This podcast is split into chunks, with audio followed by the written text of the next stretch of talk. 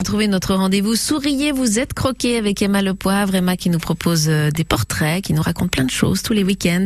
Bonjour Emma. Bonjour Sylvia. Aujourd'hui, tu nous proposes des rencontres, parce que je vois un petit S, au col du Mont Cenis.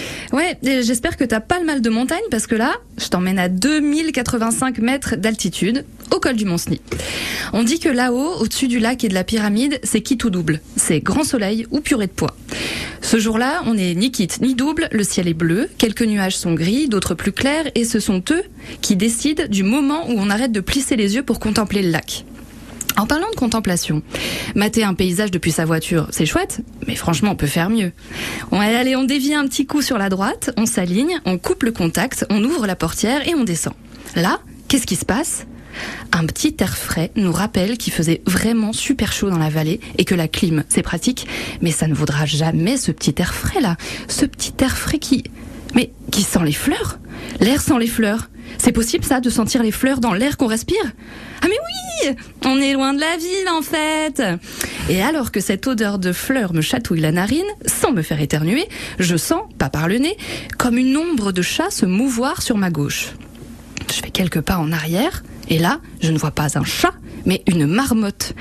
À peine quelques mètres nous séparent, elle est là, tranquille, en confiance, la curiosité au bout de son museau. Un brin d'herbe entre les doigts, je m'approche, doucement, tout doucement, et là, un cycliste qui déboule en criant « Ah bah pour une fois, je vais pouvoir prendre une photo, il n'y a pas le brouillard !» Ah bon bah ciao la marmotte, hein, c'était sympa ce petit moment suspendu. Le cycliste enchaîne « Il doit y avoir des marmottes dans le coin, elles ont fini d'hiberner là !» Ah bah oui, justement, il y en avait une juste là. Il me dit « C'est pas dans ce coin-là qu'on en trouve le plus. » Il me parle d'un autre endroit, mais chut, c'est pas en pays de Savoie.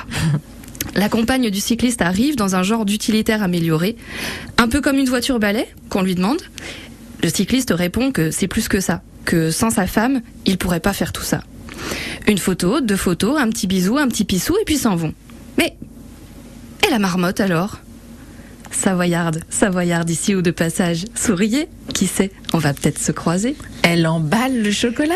Mais, Sylvia, écoute, je suis ravie parce que figure-toi. Non. Tiens, ça c'est pour toi. On va pas citer la marque, non. Mais c'est le chocolat emballé violet, là qui est tout violet. Oh là là. Oh, mais moi, je déballe le chocolat, contrairement à la marmotte. Oui, tu le déballes. Il faut partager un peu. D'accord, avec très bien autour de toi. Merci beaucoup, ouais. Emma. Merci. Tu me prends un petit bout. Goûte. Merci bien. Allez, très très bon. Bien là. Merci Emma. Bonne journée.